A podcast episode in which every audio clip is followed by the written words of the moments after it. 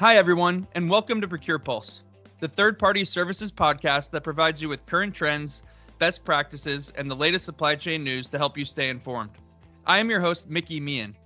I invite you to email us with questions or topics that you wish to hear covered at info at conductiv.com or connect with us on LinkedIn by following Conductiv or on Twitter at Conductiv Inc. Thanks so much for joining us today. Let's get started. Hello, everyone, and welcome back to another episode of Procure Pulse. Today, we're going to be exploring the importance of digital safety and security in purchase services. We've got Mike Regan, VP and Head of Engineering at Conductiv, with me here today. Mike, great to have you. Can you please, uh, you know, introduce yourself for our listeners and describe a little bit of your role here at Conductiv? Yes, great, great to be here, Mickey. Um, Mike Regan, head of engineering at Conductiv again. Um, I lead the engineering teams tasked with producing our SaaS platform, and it drives our purchase service value to hospitals and suppliers. That's awesome, Mike. Thanks for uh, thanks for coming on. This is a topic that's kind of near and dear to a lot of uh, a lot of our customers' hearts at the moment. I think not a surprise given all the things we see in the world around ransomware attacks and you know that affect different health systems and some of which are even paying you know not to have to deal with it. But you know jumping right in what are what are the most common security threats for purchase service providers and suppliers? And how can users protect themselves from those threats? Yeah my, my initial take here is that uh, the common security threats to providers and suppliers are also those experienced by the larger population. Uh, these days, everyone needs to be vigilant around things like identity theft, phishing, financial scams. It's, it's only through best practices around password management, device management, and recognizing those patterns of threats that we can um, you know, be protected and take action. Specifically, for providers and suppliers, the privileged access to health information and facilities must be top of mind. Uh, I know HIPAA compliance is built around the chain of trust, and this requires all individuals with access be periodically trained. No, all all such such good points, and I think you know what's really interesting is obviously the landscape um, has shifted a lot over the last several years. I mean, for a while it was just getting everybody to go to multi-factor authentication, um, you know, as a means of protection. But now some of the the the ways uh, people can gain access to data are so um, hidden and, and, sophisticated. What are some of the the, the biggest changes um, in the digital safety landscape that have occurred over the last few years that you've seen? Yeah, you bet. Uh, so Conductiv is a, a, SaaS platform, and I've seen more and more offerings to healthcare delivered via software as a service. Um, so this is in many ways unthinkable 10 or 15 years ago, but it's standard practice now. And certainly in the last few years, we've seen more rapid adoption the SaaS delivery of uh, products. But what does that mean? How is your data protected and what processes are involved in ensuring the security and resilience of a particular service? So in our case, Conductiv, we've been SOC 2 Type 2 compliant for several years, essentially meaning that independent auditors have looked at how our systems are run and then created a report that we can share with all of our customers and prospects. Uh, additionally, uh, integrations abound. So, you know, SaaS platforms work by you know, having access to their data, but in some cases, in many cases, accessing others' data as well. Um, and so these are interconnected through APIs or application programming interfaces. Um, and it, it lets us talk to these other systems. So we need to get appropriate permissions um, and how we can and look and share that data um, in other ways, uh, you know, single sign-on is something that a lot of people use uh, accessing these platforms, and it's also something that Conductiv, Conductiv offers as well. Absolutely.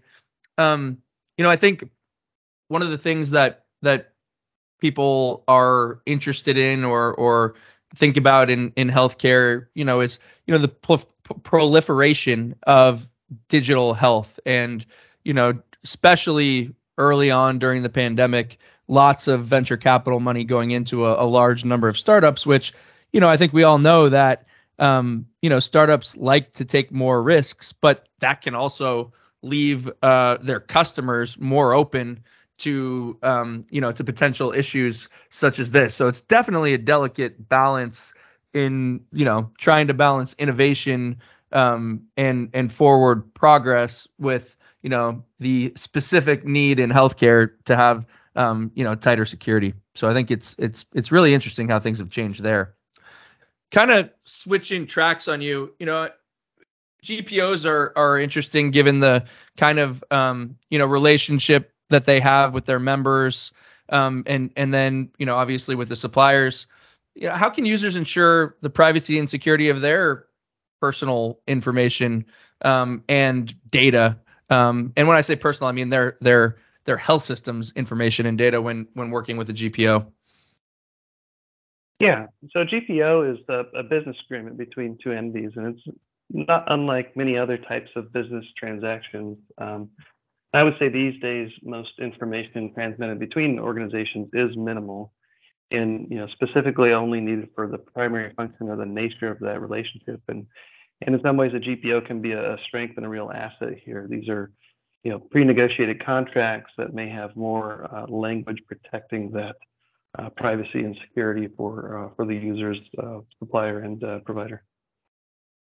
Yeah, absolutely. And I think some of the things that that we look to put in our agreements here at at Conductiv and, and Premier, um, you know, we're constantly looking at what the latest and greatest um, measures that should be in place in these contracts to hold the suppliers uh, accountable and um, you know and constantly updating the templates to to reflect that.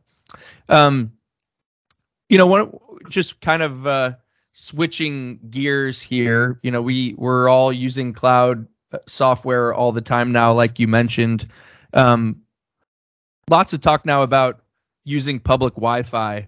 Um, you know, when when accessing some of your third-party services, um, you know, whether that's a software uh, platform or whether it's a, a way to interact with your um, with your third-party uh, purchase service suppliers. But how can you protect data in, in situations like that?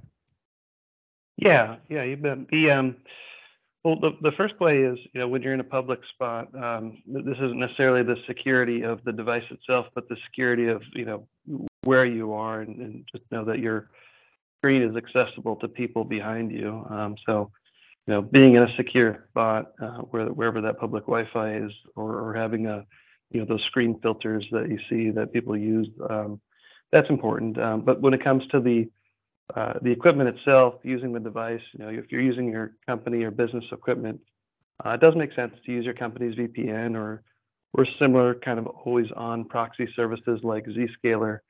Um, these days, most websites are you know HTTPS enabled. That's transport layer security.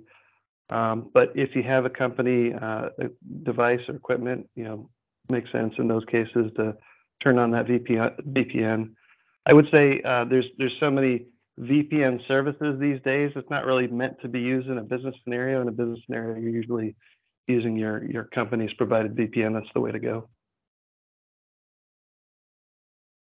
You know, kind of related to that, um, when we look at determining the legitimacy of a of a purchase service supplier and and their security, you know, what are some red flags to look out for? Yeah, a certain amount of due diligence is required. So um, these are the common rules in transacting with any business. Um, the I would say for purchase services, the bar uh, may be higher, um, and because uh, there's a there's a labor component in uh, purchase services. It's um, typically not, but um, so um, you know GPO does provide pre-vetted suppliers. Um, so uh, there's the advantage of, you know, again, the contract that may take you know, more vetting, um, more consideration of things like size uh, and performance indicators uh, when entering in that relationship. Um, so, you know, number of things to look out for, but just you know, due diligence and you know, use the strengths of uh, GPOs uh, when available. When when you look at these service providers, what's their role in in taking on this this responsibility of ensuring the security and, and privacy of their users data and i guess more importantly how do how do you hold them accountable uh, to those measures as well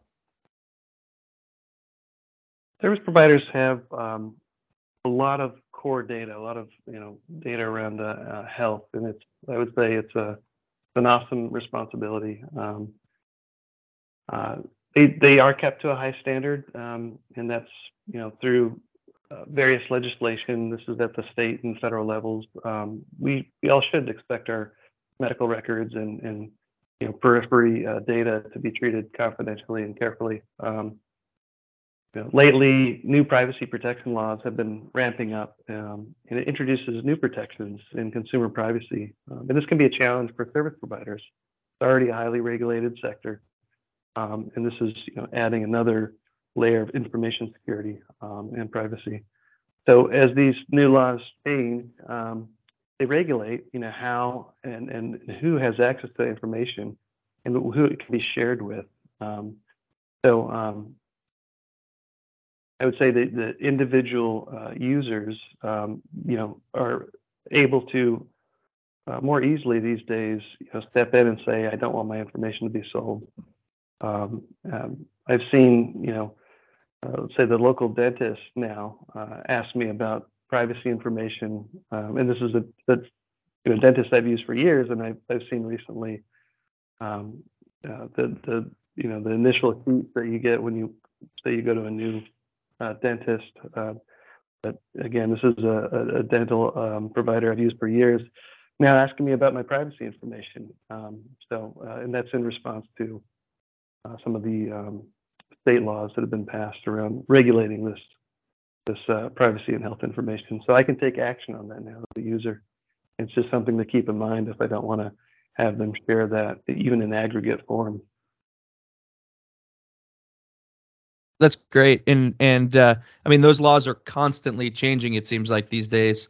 Um, so it's you know, and and all mostly in the right direction um, to help.